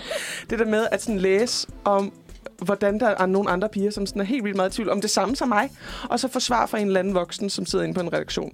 Og det har vi altså prøvet nu at gengive, og vi, jeg har jo søgt internettet og tænkt sådan, de, altså de her brevkasser, de findes jo ikke længere. Men vi fandt altså faldt over en øh, hjemmeside, der hedder privatsnak.dk. Og det er altså, den fungerer som sådan en brevkasse, som præcis som vi unge og Olivia også havde dengang, at især unge øh, piger, men også drenge, skriver ind øh, med deres sådan små sådan, åh, jeg er i tvivl om det her, eller dilemmaer. Og så er der så nogen på den her privatsnak.dk, der svarer, og jeg ved simpelthen ikke, hvem det er. Jo, det er faktisk Sektor Samfund, der Nå, står okay. bagved. Det kan vi se her smart. inde på hjemmesiden, så ned, og så kan man se, det at det er deres logo. Altså, jeg vil er det, det godt. det eneste sådan, for jeg synes, jeg har også været inde og kigge på det her, og det er helt perfekt. Mm. Jeg vil bare ønske, at man kunne se, hvornår øh, at de her Ja. øh, spørgsmål var fra. Ja. Fordi noget af det, hvor jeg virkelig tænker, hold op, det er bare en kæmpe 2013-agtig ting, noget Ja. at skrive. Men det kan jo sagtens jo være fra 2022. Ja, ja. Det så ved vi der ikke. sådan lidt dato. Det Ja. kan I lige tage med videre, Sex og Samfund. At, øh, datomærkning, tak. ja. Men øh, jeg vil sådan, øh, jeg tænkte, vi kunne læse nogle af dem op og sådan, sådan snakke lidt om, fordi der er nogle af dem, der er super relatable, også for den alder, som jeg selv havde på det tidspunkt. Øhm, og jeg har så fundet en, der hedder, overskriften er Smerter og at ryste ved onani. Og det er altså en pige på 13 år, der skriver, Kære privatsnak.dk. Jeg er en pige på 13 år. Jeg skulle for første gang prøve at onanere med bruseren. Det var dejligt, da jeg gjorde det. Og er, og er det egentlig normalt, at man ryster imens?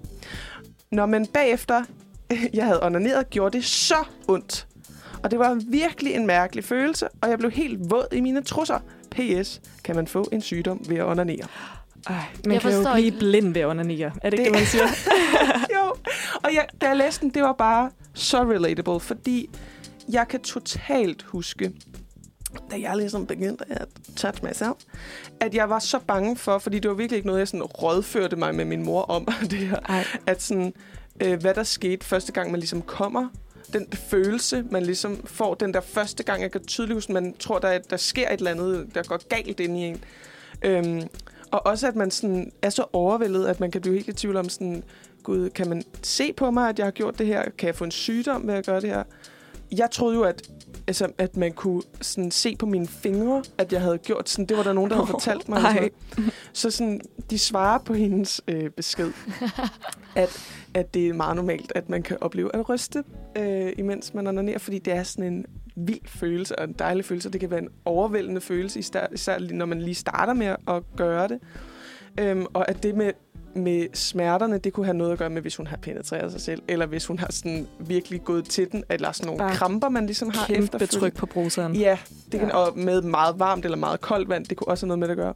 Og vandet, der var de sådan her, det er nok fordi, din tissekone har øh, slugt lidt vand. Eller, sådan, nok, eller, sådan, eller Ja. en måde, altså du ligesom udskiller noget sekret på bagefter. Sådan, men det er jo bare en meget fin måde ligesom at få det svar på. Men jeg kan bare så tydeligt huske det der. Ja, ej, jeg kan lige se sådan en 13-årig pige, Ja. der står der, og så og har tænkt, fuck, hvor var det fedt. Ja. Og så det lige pludselig bare blevet helt vildt i tvivl, Ja. og sådan, åh oh, nej, og jeg er bare helt forkert på den, Ja. og Og der er ikke nogen, ven. Jeg kan nemlig også godt huske det der følelse af, at jeg vidste ikke, om det her også var en ting, som andre på min alder gjorde. Og jeg vidste ikke, at det hele tiden var det der med sådan, at man skal nærmest opfinde onani sådan helt alene, fordi det er jo ikke noget, min, det var i hvert fald ikke noget, min mor havde fortalt mig, om man kunne gøre, øh, eller sådan noget, jeg var blevet forberedt på på det tidspunkt, tror jeg ikke. Og sådan, så, så den der følelse af, gud, det er, det, er, det er noget, jeg gør helt alene, og det er noget med mine nedre dele, som jo er sådan, no, no, det gør vi ikke, agtig sådan. Øh, det, var, det var vildt at sidde alene med. Så jeg ville ønske, at jeg havde haft sådan modet til også at skrive ind til sådan en brevkasse. Men det er vel helt normalt, at hun ryster, og det er vel bare altså, muskelsammentrækningerne, Ja, der sker. sådan noget. Ja, hun har bare været overvældet. Ja, Nok, jo. det havde været hendes livsorgasme, tror jeg. Det tror jeg bare har været så lækkert. Lene, har du også øh, fundet noget? Det har jeg. Jeg har fundet øh, noget i en lidt anden boldgenre, som øh, lyder. Kære brevkasse, jeg er pige på 15 år, og er begyndt at spekulere på, om det er underligt ikke at være barberet, når man skal have sex for første gang. Kan se flere af mine veninder og piger fra klassen er begyndt at gøre det, men jeg er i tvivl om, jeg har lyst, og om jeg skal fortælle det til min mor og spørge om hjælp. Og den synes jeg bare, jeg kunne relatere til helt vildt meget, Ja. fordi Ej. man kan godt huske, den alder, man stod i, der er de der 13, 14, 15 år, hvor man begyndte jo at få hår på benene og under armene og imellem benene. Ja. At der lige pludselig opstod der et dilemma om, hvor man skulle barbere sig, hvor meget man skulle barbere sig, og hvornår man skulle gøre det. Helt klart.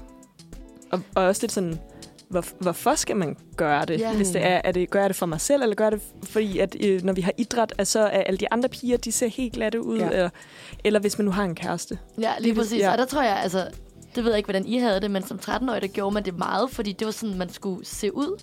Man Ja. skulle være klatbarberet, og der føler jeg det i hvert fald her i dag i 2022, og måske også fordi vi er alle sammen blevet ældre, der er det mere blevet et valg, man ligesom selv tager, Ja. om man har lyst, hvordan man har lyst til at se ud. Ja. Ja.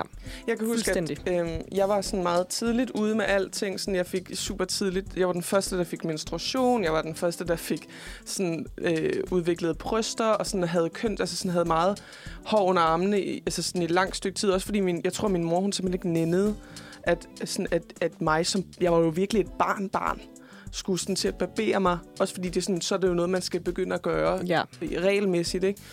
Øhm, så jeg kan bare huske, at sådan, i så lang tid, også til idræt, sådan, blev spurgt af de andre piger, Ej, har du hår under armene? Hvor jeg sådan er, ja, det kan du jo se. Eller sådan, og sådan, der var også en, der kom og spurgte mig sådan, har du fået bryster? Og sådan, Nå. sådan nogle ting, så jeg, var, jeg følte mig virkelig udsat. Og så en dag, kan jeg huske, fordi der, også sådan, der var mange, der begyndte sådan, selvom de, andre piger, de sådan slet ikke havde noget hår i forhold til mig, begyndte at være sådan her, jeg barberer mig under armene, fordi det er fucking ulækkert. Og sådan, øh, ikke gøre det. Så tænkte jeg bare sådan, nej, så bliver jeg også nødt til at gøre det. Og så spurgte jeg min mor sådan, hvordan, øh, og, om hun ikke kunne hjælpe mig og sådan noget. Og det ville hun gerne. Men hun var sådan meget sådan, uh, det er også noget sådan, så skal du bare tænke, at det, det er jo sådan noget, du gør fra nu af og forever. Eller Ja. sådan, det er ikke bare lige noget, man øh, stopper med. Og sådan, det var et stort skridt. Og egentlig, sådan, når jeg tænker tilbage på det, så ved jeg ikke, hvad det rigtige har været. Fordi jeg vil ønske, at det bare var noget, som var helt naturligt. Ligesom, fordi jeg, når jeg ser på mænd for eksempel, så synes jeg, at de er, øh, ser naturligt flot ud med den kropsbehåring, de har. Ja, det er mega lækkert. Altså, ja. jeg kan slet ikke holde til en Nej. mand, der barberer sig under armene. Det kan jeg nemlig heller ikke. Og jeg synes nemlig også, når jeg ser andre kvinder, som har øh, kønsbehåring, alle mulige, også hår på benene, hår under armene, at det er rigtig, rigtig smukt, men det er som om, at jeg ikke selv kan, ligesom, kan komme ind i, i, hvor jeg bare lægger mig fuldstændig tilbage og tænker. Mm. nu lader jeg det hele grow, grow, grow. Men øhm, Men jeg tænker, så længe at du er nået til det punkt, hvor du gør det for dig selv og dine Ja. egne skylder, fordi du synes, det er det rareste og mest hygiejniske, så you go girl. Men Ja. også fedt til alle dem derude, der bare øh, ja, har øh, smidt skraberen væk. ja. Det Med en jeg kæmpe fint. issue som 13-årig, og man Ja, lige pludselig... Altså, hvad, Fuldstændig. hvad Så sker der huske også for, at der bare lige pludselig vokser hår ud mærkelige Ja. steder, Ja. og man er bare sådan, what? Ja, det var virkelig en Så sjovt. vanvittig overgang, det var det Ja. virkelig. Hvad med dig, Laura? Ja, men, og jeg har en lidt kort en med, mm. og øh, det er heller ikke... Altså, nu har I talt jo meget om... Ja, jeg ved ikke, det her sådan lidt seksuelle på en eller anden måde. Det er kønsbehånd behøver selvfølgelig ikke at være seksuelt eller noget som helst, men det her det er noget lidt andet. Overskriften lyder, vil stadig have muldt feber i numsen. Nå. Og det er en pige på 15 år. Og jeg har taget den med, fordi den bare viser rigtig meget det, Det, her med, at man... også lidt seksuelt. Det kunne godt lidt lyde sådan. Men det viser bare rigtig meget den her øhm, sjove, underlige usikkerhed og pinlighed, som man går rundt med i de her teenageår. Hun skriver, Min lille søster på 8 vil stadig gerne have taget feber i numsen, og henter det til os og siger nu, hvis vi sidder i sofa, eller hun har været i bad og på vej i tøjet, så vil hun også gerne er det. Hun skriver også lidt sjovt, hende og pigen. Men det kan være, hun er ordblind. Sådan er det. Ja. Meget naturligt, de stadig har deres børneleje i den alder. Ved, da hun gik i børnehave, at de lavede læge, øh, der hvor børnene er uden tøj på. Men mine forældre stopper hende ikke. Men gør det. Hun vil altså... Jeg har ikke fået taget min, siden jeg var 11, men det var kun i forbindelse med, at jeg var syg. Nu er jeg 15. Mm. Så det var hende her, storesøsteren, der hun øh, synes jo, at det er sindssygt pinligt på hendes søsters vegne, Ja, måske At søsteren gerne Måske, sådan, vil ja. have taget feber i numsen. Og hvor gammel sagde du, søsteren var? Hun er 8. Ja. Øhm, og der skriver de så også herinde fra Privatsnak, de skriver sådan, det, er der, der behøver jo ikke at være noget galt med din søster. Det kan jo også være, at hun faktisk synes, det er lidt spændende at få taget Ja. temperaturen i numsen, at hun måske synes, at det, er sådan, at det kan være lidt rart, eller at der er tryghed forbundet med det, Mm. og diverse ting og sager, Ja. og at hende her store søsteren altså ikke ligesom må synes, der er noget galt i det. Mm. Og fordi det jo ikke er hendes krop. Men hvis at søsteren jo på et tidspunkt lige pludselig begynder noget grænseoverskridende overfor pigen på 15, så må hun Ja. selvfølgelig godt sige stop. Men når det nu kun er sig selv, at det ligesom sker overfor, Ja. ja. altså, så må hun mm. godt bare tage den med ro og synes, at det er underligt, men, men ikke skulle lade det gå ud over søsteren, Ja. ja. hendes lille søster. Det kan da også være, at den lille stakkels 8-årige pige har fået børneorm, og det bare klør Ja, helt det- vildt meget der kan være kan være så så mange meget ting, i ja. det. Det er også det der med sådan Jeg synes at bare virkelig, det var sjovt. Altså sådan børneseksualitet jo, som jo er sådan lidt et, øh, en ting, man ikke rigtig taler om, men som børn jo udvikler igennem langt stykke tid af deres barndom. Er sådan, og de jo ikke selv ved, hvad det er, hvad det vil sige. Og altså sådan det der med, hun kommer nok til at tænke tilbage på som voksen, hende er sådan, gud, hvor vil jeg gerne have taget min temperatur i numsen rigtig mange gange. Og sådan, ikke, ikke have vidst, hvad det vil sige, fordi det er jo måske et led i, hun- noget hun synes er rart, noget hun synes er lækkert. Øhm, men det er ret, det er ret grineren, at det, det er jo bekymrende for nogen. Det er virkelig sådan et uh-emne. Det er virkelig special. Ja, ej, jeg synes virkelig, det var nogle gode, øh, gode brevkasse bud her. Det synes jeg virkelig. Nogle gode dilemmaer, de små børn Ja, har derude. Og super relatable, så sådan noget, man, det kan man måske også tænke på sådan, som voksen, at jeg gik rundt med helt det samme, og hvordan kan Ja. jeg forberede mine børn bedst på, at, øh, at ikke skulle rende ind i alle de her tvivlsspørgsmål på den bedste måde muligt. Det er lidt at tænke på til fremtiden. Vi tager noget musik. Her er He's Too Famous Now af Jenny Blake. Så er klokken blevet 10.24 denne skønne tirsdag morgen, og du lytter til Manfred Tirsdag.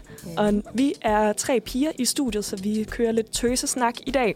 Og det kommer altså også til at præge lidt på, øh, på det dilemma, jeg har taget med til Saxen. Man kunne nok også godt have haft en fyrs mening i Norge, men nu bliver det altså os tre piger, der snakker om det. Og hvad er det nu, Saxen er? Saxen er jo simpelthen vores take på øh, den klassiske sådan, dilemma-knuser. Ja. Ja, jeg var i går sammen med en veninde, som er begyndt at se en fyr. Og de er ikke kærester, men de ses ret meget. Og Lyttede. ja, det er lidt cute. Og det er jo så det her med, at de egentlig ses så meget, der faktisk kommer til at være lidt roden i dette dilemma. Fordi de spiser jo så også sammen. Og øh, i Oh shit. damn, og så It's var man real. seriøst. Okay. Nå, men de øh, spiser gerne hos hende i hverdagen, fordi at hun bor tættest på deres studier, og så i weekenden, så kan de godt være hos ham. Men nu er det lidt blevet en tendens, at hun øh, betaler for, når de handler ind, Mm. og, og han så ikke giver noget, altså han ikke spørger, om han skal overføre, og det ene og det andet.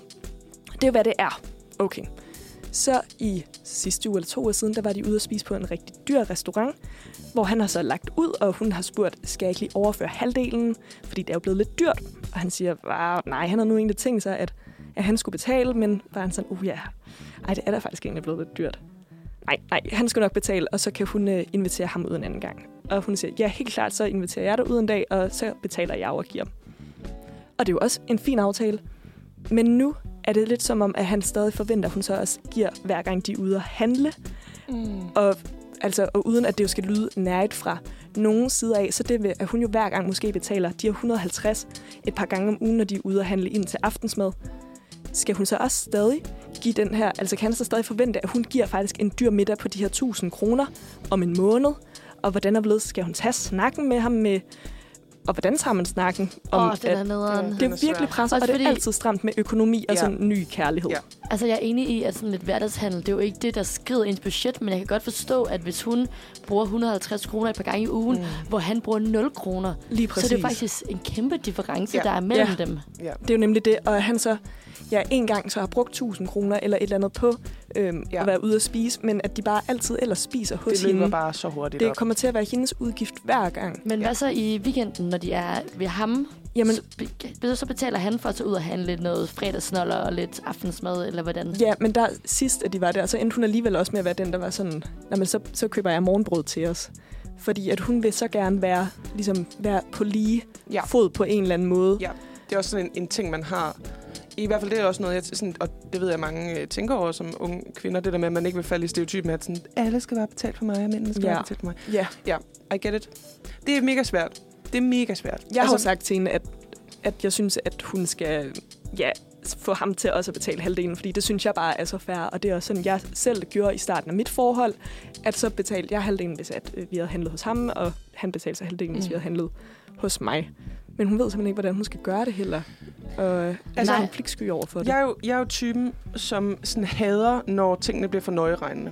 Ja. Altså, jeg kan slet ikke have den der med sådan, hey, øh, overfører du mig ikke lige 3 kroner for den øl, vi sådan delte? Mm. Mm. Sådan, Nej, det gør jeg sgu ikke, fordi det, det skal sgu nok gå op i den lange ende. Du kan godt give mig en øl, Ja. og jeg kan give dig en øl en anden gang. Men i den her situation, der er det svært, fordi hun ligesom føler, at hun betaler hver eneste gang. Og den har jeg nemlig også selv prøvet, den der med, at jeg har en kammerat, øh, som i, i et stykke tid, jeg tror, han var sgu lidt presset på pengepungen eller sådan et eller andet. Og så, sådan, så, så ville han bare sådan slet ikke tilbyde Ja. at betale for noget, når han sådan ligesom når vi var sammen og sådan nogle ting. Og sådan, jeg, jeg stod ligesom ude med nogle ret hæftige regninger på et tidspunkt, for vi jo også hyggede os, når vi var sammen. Øhm, og der, der måtte jeg sgu bare... øh, Det er jo også en lidt en anden relation, men sådan, jeg, jeg blev nødt til at snakke med ham om det, Mm. for at det ikke ødelagde vores relation. At sige sådan, hey, ved du hvad, øh, jeg har lige lagt mærke til, er det, er det fordi, vi gør for nogle for dyre ting? Er det fordi, øh, at det bare lige er lidt presset, den her sådan, periode? Fordi jeg har egentlig lagt ud for en masse, masse ting nu, og jeg føler lidt sådan, åh, jeg, blev, jeg begyndte at blive lidt ærgerlig over, jeg er i hvert fald begyndt at blive bevidst over, mm. at jeg betaler for meget. Så du er begyndt nærmest at overveje at droppe aftalerne, fordi Ja. du ved, at det vil blive Ej. Fordi jeg tænkte for sådan, uh, er han nu sådan ude på sådan, han... Jeg, jeg, føl, jeg fik også en ærgerlig syn på ham, at han, han nassede lidt, eller sådan, han var sådan lidt en nasserøv, ikke? Ja. Og øh, der, der var han bare sådan, ej fuck, det skulle da rigtigt. Altså, han havde slet ikke været bevidst over, fordi det bare havde været Okay. så naturligt, at det bare lige skete på den måde. At det Ja. blev en vane. Og siden da, så har det jo bare været helt normalt igen, og det behøver ikke være det der med sådan, at vi skal sådan snakke om, øh, hvem der betaler og lægger ud for den her gang, fordi han skulle bare lige blive bevidst om den der øh, vane, vi var kommet ind i, og så er det sådan set udlignet sig rigtig fint igen.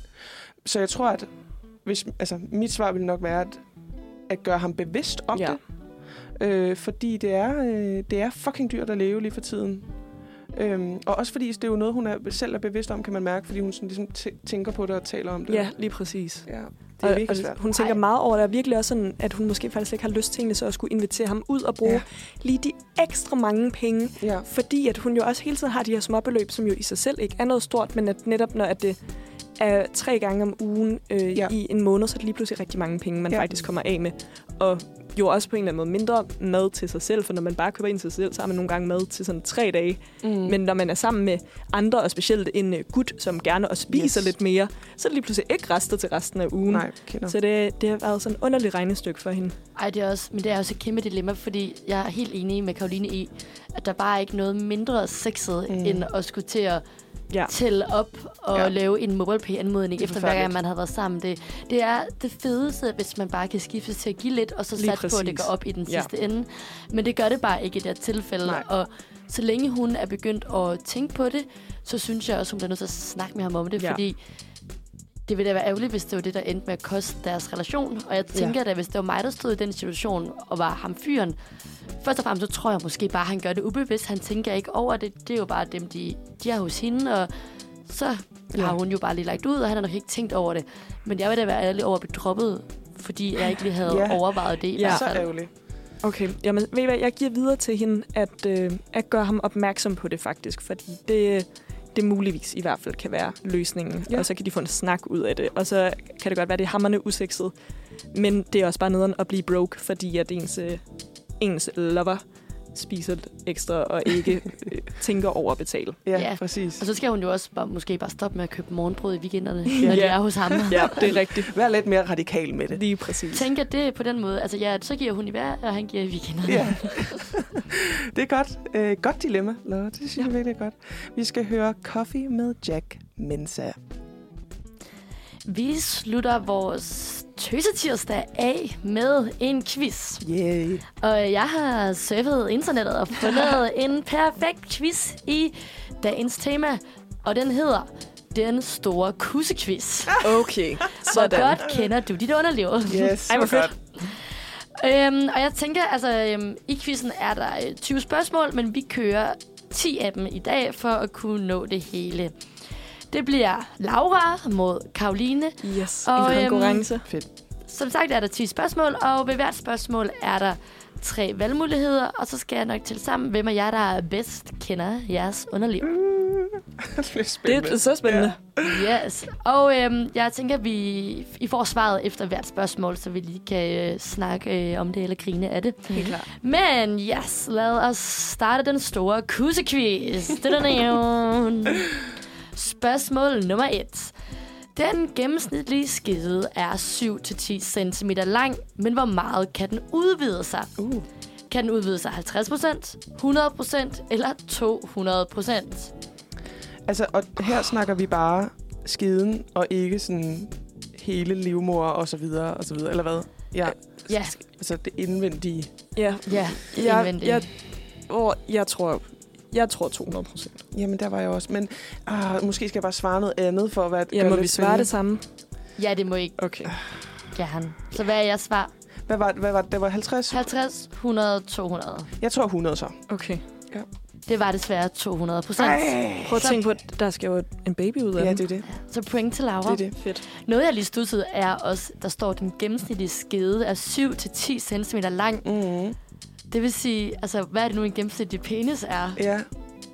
Altså, er det ikke 12 i Danmark? Ja, Men har I ikke også... Okay, lige så kan den jo ikke Bare være der. Har I ikke også nogle gange, sådan, hvis I ikke har haft sex i virkelig lang tid, sådan lige skulle være sådan her, oh, oh, lad mig lige, lad mig lige udvide mig.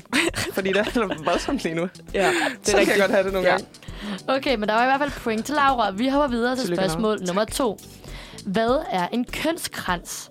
Er det en kønssygdom, der sætter sig som en krans i skedeåbningen? Eller er det slimhindefolder, der sidder som en krans i skedeåbningen? Eller er det en fuld kønsbehøring, som også går under navnet dusk? Jeg tror, det er nummer to. Jeg kunne godt forestille mig, at det var døsken. Det er... Der er lige lidt rumlen fra vinduet. Jeg lukker engang. Vi skal lige lukke vinduet. Det er svar nummer to. Så kan Yes! Line, hun får et point, for det er nemlig slimhindefolder, der sidder som en krans i skedeåbning. Så nu står Pis. den 1-1. Vi hopper videre til spørgsmål nummer 3. Hvor mange kønslæber har kvinder? A. 2. En på hver side af de indre kønsorganer. B.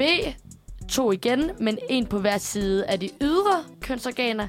Eller C. 4. Et sæt ydre og et sæt indre. Altså, Yep.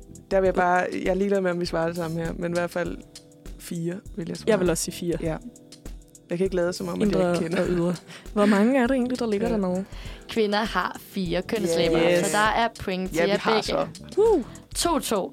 Og vi hopper videre til spørgsmål nummer 4. Hårene på dit hoved kan leve op til 7 år. Men hvor længe lever vores kønshår i gennemsnit? Det Højst er mega en uge. Højst to uger, højst tre uger. Åh, What, det er, kort det er meget tid. kortere. Jeg troede, det ville være lang tid. Åh, oh, hvor spændende. Øhm, ja, Jeg, ved- nej, det har jeg ingen idé om. jeg svarer også bare i blinde. Så siger jeg to uger. Og du sagde en, to eller tre? Ja, tak. What? Jamen, så rigtig siger kort jeg... Øh, så siger jeg tre. Det er rigtigt. Ens yes. kønshår lever højst i tre uger. Hold da Men op, har I hvor er det kort. overvejet, hvor fanden falder det hen? Altså, jeg har... Du har en øltrussand. Altså, jeg synes det nogle gange... Altså, sådan, har I ikke prøvet det der med, at man kommer ind på et offentligt toilet, Jo, og der bare det- ligger det sådan var nogle lige fucking præcis det, jeg skulle til at sige. på øh, toiletbrættet, og man er sådan her... Øh, Ja, men det, er er rigtigt. åbenbart der, de falder af nogle gange. Men men alligevel, man har jo mange hår dernede, Ja. og hvis de skal udskiftes hver tredje uge. Og fuck, de gror Ja. hurtigt. Men det gør de bare. De gror gør- fucking det gror hurtigt, rigtig det må man bare sige. Det er spændende. Det, var, det, det vidste jeg sgu ikke. crazy. Ja. Ja. Altså, så kan man da næsten godt forstå, hvorfor de unge piger på 13 begynder ja. at barbere sig. Så der ikke Ja. ja. ligger øh, lange pubes Ja. ja. øh, på, på skolens toiletter. Ej, jeg Ja. ved det ikke. Spændende. Vi hopper videre til spørgsmål nummer 5. Hvor mange kvinder oplever milde PMS-lignende symptomer i dagene op til menstruation? Er det 25-40 procent? Er det 50 procent? Eller er det 80-95 procent? Wow. Altså, jeg ved, at det er totalt udbredt, men jeg ved ikke, om det er oppe i 80-90. Altså, jeg Vi sidder jo to herinde, der aldrig har haft Det er det. menstruationssmerter, og Ja. en, Mm. der har. Ja, Men, okay, men PMS og menstruationssmerter, er det det samme? For PMS er det jo ikke det der med, at man siger sådan, at det så bliver piger bare mega sure jo, men det, og, det er øh, led af det. Jeg tror, Ja. jeg tror, man, jeg tror Okay, det er fordi jeg tænkte nemlig kun, at det var følelsesmæssigt, men hvis det også er med smerter, Ja, så, det fordi nok, så er det lidt jeg flere, end hvad jeg tror i en- hvert fald. Jeg kan også godt sådan en uge op til at opleve det. Altså sådan, at man Ja. får hovedpine, for eksempel, også nogle smerter. Så og sådan en ud af tre herinde, så det må være... Ej, jeg tror, det kan være det. Jeg tror, det er den første. Det er lave. 25-40 procent. Så tror jeg, at så går jeg helt i den anden ende Fedt. og siger 80 til 95. Og det er rigtigt. Sådan, Karoline. Det er fint nok. Den får du. 80-95 Det er fandme procent mange. oplever PMS-lignende symptomer i dagene op til menstruationen. Hvor det, vil. det er virkelig mange. Det er virkelig mange. Wow. Den står 3-3, og vi hopper videre til næste spørgsmål. Et lidt længere spørgsmål, så lyt godt efter. I modsætning til mænd producerer kvinder ikke nye kønsceller i løbet af livet. Vi er født med ca. 300.000 umodne æg i kroppen, der er forstadier til de frugtbare æg, vi skal bruge senere i livet. Allerede inden puberteten går i gang, er over en tredjedel af æggene brugt op, og kun ca. 180.000 er tilbage. Hvor mange æg har vi, når vi når 25 års alderen? Det er sådan en lille regnehistorie, det her. Ja, ja, og jeg også har lidt altså, en trist historie for Ja. os alle tre. Ja, Altså, jeg er jo det er 25 det. nu, Karoline hun er lige lidt over, og Laura rammer snart. Har vi A. 105.000 æg tilbage, B. 85.000, eller C. 65.000 af æg? Jeg tror, at vi er i den lave ende, faktisk. Ja. Fordi at man jo sådan er, sådan er bedst egentlig parat til at blive gravid, når man er sådan rigtig meget teenager. Mm. Så Mm. sådan, jeg tænker, var det 65, det laveste var? Yes. Så tror jeg, det er der, det, det ja, er. en- for at tage, jeg er ret enig med dig, Karoline, Ja. men jeg tror, jeg tror den næstlaveste. Det er desværre Karoline, der har ret. Ja. Der er kun Hvor er det 65.000 sindssygt. æg tilbage. Ja. Jeg skal til at, jeg skal til at make, make up my mind, kan Ja. jeg godt mærke. Ja, Ikke nogen spiral, 27, bare, der er øh, måske 20.000. Ej, Altså, der er tre tilbage. tre æg så tilbage. jeg svømmer rundt derinde. sindssygt. Ej, Okay, vi vildt. hopper videre til næste spørgsmål. Penishovedet har samme grundstruktur som en klitoris, og begge er de mest følsomme punkter på kroppen. Alligevel er klitoris langt mere følsom end penishovedet, da nerveenderne er koncentreret på et meget mindre område. Men hvor meget mere følsom er kvinden end manden? Mm. 10 gange så følsom, 30 gange så følsom eller 50 gange så følsom? Det, ved, det har jeg faktisk ikke nogen idé om. Altså, jeg er altid blevet sådan... Altså, jeg har altid hørt det der med sådan, ej, vi er meget mere. Det er som om, det er en explosion i forhold til... Mm. Men jeg ved ikke, om det er 50 gange mere. Nej, det er nemlig også det. Jeg tror, det er den øh, midterste. Så siger jeg 50. Så går jeg all in. Sådan. Så Laura siger 30 gange, og Karoline Ja. siger 50 gange. Ja. Det er 50 gange. What? Wow. Er Kvinden mærker 50 gange mere end manden. Hold da op. mand. Det er også dejligt at få. Det er altså bare. Ej, du er god, Karoline. Og vi Jamen, slutter det, det kører bare for mig. med det aller sidste spørgsmål, som øh, løber lidt i forlængelse, fordi hvor længe var den gennemsnitlige kvinde... Jeg tager lige forfra. hvor længe var den gennemsnitlige orgasme hos kvinder? 8 sekunder, 17 sekunder eller 30 sekunder? Så skal man jo tænke sig om. Så skal det regnes, eller hvad man skal sige. Jeg tror... Fordi man... Man... Altså, synes ikke, det er langt. Altså, jo, det er lang Jo. tid. Det er lang tid alle sammen. det Ja. synes jeg også. Men jeg kan godt mærke sådan... Altså sådan, den, du ved, den bliver lavere i, i styrke, men den fortsætter et godt stykke tid. Altså, det kan videre. Ja, altså sådan, man har lige sådan en efter, et eftermæle, hvor man er sådan her, don't fucking touch me, fordi jeg er stadig i det her. Så jeg vil måske sige 17 sekunder. Ja. Yes, så har vi øh, 8, 17 eller 30. Jeg synes faktisk, det virker som virkelig lang tid. Ja, det er det. Ej, jeg tror Det kan jo 8. være, det er et snydespørgsmål. Ja, jeg tror, det er 8. Det er faktisk 17 sekunder. Yeah! Wow, Karoline. Du ligger og tager tid, eller hvordan? Jeg ligger bare og tæller. En kasse øl. to Så øh, det er helt rigtigt. Så vinderen er Karoline. Det må man sige. Hvor er du god, Og Karoline. jeg har lige, øh, du, øh, tillykke, du er et omvandrende vulva-leksikon, Ja. der gør alle os uvidende til skamme. Du okay. har helt styr på, at kvindens underliv ikke kun er en parkeringsplads for sædceller eller en facilitator for fødsler, men at dit krop er både fantastisk og fascinerende. Hvis bare der var flere som dig, vil området mellem kvinders ben måske ikke være så forbandet mystisk. Ej, hvor er det Ej, fantastisk. jeg vil bare gerne takke min mor og min far. Ej, Ja, det er ej. super dejligt for at vide. Tillykke med den titel, Karoline. Øh, tak. Jeg vil også sige, at os to, så, så tror jeg også, at jeg, sådan, jeg vil tænke, at folk skulle kalde dig for et vulva-leksikon frem for mig. Så, øh, Jeg har også et udsagn til åh Laura. oh, nej, hvad er jeg? Øv. Du siger formentlig stadig tissekone og fniser med rødmusede kvinder, når andre siger kønslæber. Jamen, ja, ja, jeg kan se, selv. Måske skulle du se... Måske skulle du se, om du kunne opstøve noget viden om dit køn, der kunne gøre dig klogere på alle de fantastiske fun- funktioner, det kan. Ej. Vi det tør godt love, at der er masser af fascinerende viden, som venter. Kom du bare i gang. Ja, ej, men det er da heldigt, at jeg er i studiegruppe med det, det vulva-leksikon, jeg Ja. har siddende ved siden af mig. Du fordi bare, øh, jeg ved jo tydeligvis ingenting. Men det Hvor var det alt fra fantastisk. dagens kussequiz. Tak for det, Lene. Det var fandme sjovt. Lad os høre Natterand med Første Elsker. Ja, vi skal jo sådan til at sådan runde en lille smule af her. Øh, med øh, også et fast segment, som er ugens anbefaling. Og det øh, er mig, der har fået lov til at tage nogle anbefalinger med. Hvor bliver det spændende? Ja, og jeg er faktisk ret glad for den her. Så sådan, det, det er bare, jeg tror bare, folk bliver glade. Fordi i den her uge er der altså Mortens Aften vinder.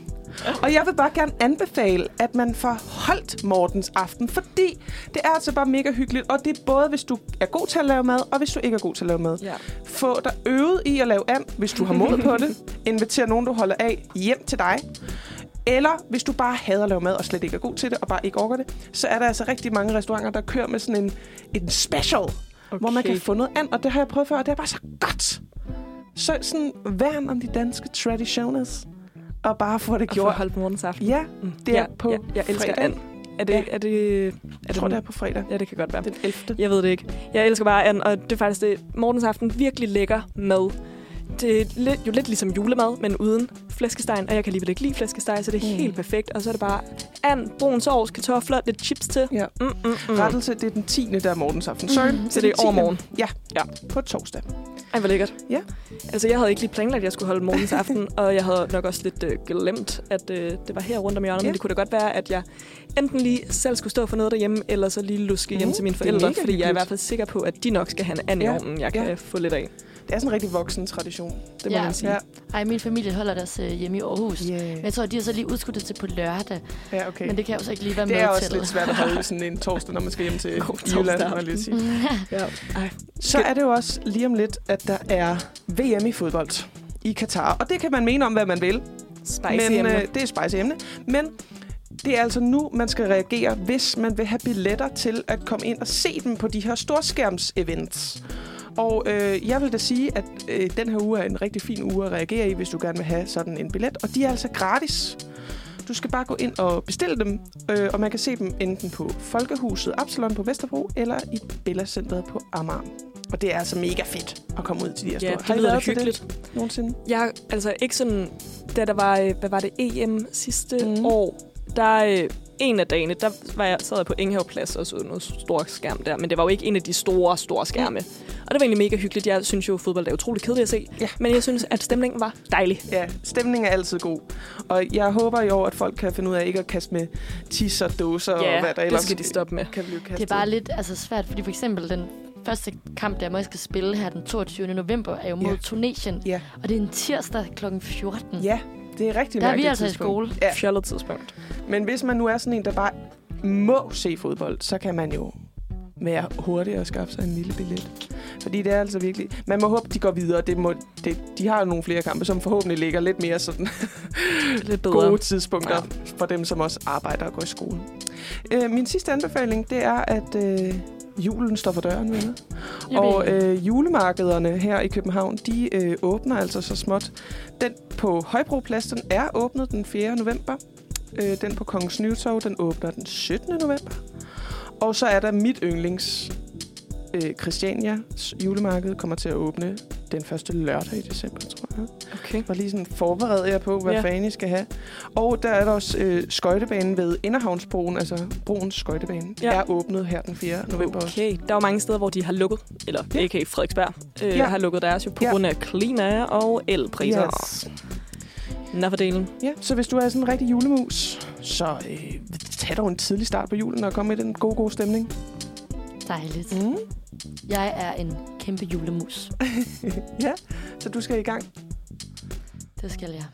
Og se den nye sæson af Tinka. Nå, det kommer også, og i år der er det jo faktisk både TV2 og DR1, der har smidt en ny julekalender på programmet. Det er rigtigt. Det er ret vildt. Og det er fordi, at rigtigt så var det DR, der vist havde teten til i år, om at producere deres. Men TV2, de ville simpelthen bare så gerne videre i det her tænkeunivers. Så de, øh, så var det sådan, vi, vi laver også en. Øh. Ja, Og det er også, øh, de har virkelig øh, skudt papegøjen med hende, Tinka. Det må man sige. Det er populært. Lad os lige høre et sidste nummer her, før vi afslutter. Det er Hypocrite med Eva Queendom. Så er vi jo faktisk lige ved at være ved vejs ende. Der er tre, klokken er 3 minutter i 11. Mm-hmm. Så nu øh, begynder resten af tirsdagen lige så stille at, øh, ja, at starte. Vi skal i hvert fald videre her fra studiet. Det har været en dejlig morgen med jer to Mega piger. Vi har jo virkelig haft en sender i øh, kvindens tegn på Ja. en eller anden måde. Vi har selvfølgelig haft vores faste speaks, som er lokale nyheder, dagens dato, Mm. et godt dilemma og en anbefaling her til slut fra dig, Karoline. Ja. Men ellers så har udsendelsen jo stået på både noget prævention og menstruation og Celleskrab. altså, celleskrab. Ja. Virkelig bare lidt, hvad sker der egentlig i kvindens krop? Ja. Og det må man sige, det fik vi i hvert fald med Lenes quiz, der også var i løbet af afsnittet. Fuldstændig, vi blev altså, oplyste om, Ja. om alt muligt, der sker i kvindens krop. Og jeg jo ved tydeligvis ingenting, men altså, du, Karoline, fik titlen som et vulva-leksikon. Den er meget hård, den quiz, vil jeg også sige. Den er, Det, det var virkelig, en skide hård den er meget 50-50. Men så, ja, jeg vil i hvert fald sige, hvis man har nogle spørgsmål til øh, skeden, så skriver man det bare til Karoline. De kommer For bare. hun ved tydeligvis alting. Ja, Ja, jeg synes, det har, været, det har været en dejlig morgen. mega dejlig morgen. Ja. Skal vi sende folk godt afsted på, Ja. hvad end de nu har gang i derude? Og så ellers bare ønske øh, folk en god tirsdag. Og så er Manfred Tirsdag jo tilbage igen i næste uge. Lige præcis. Så tune in. Tune in. Tak for i dag. Tak for i dag.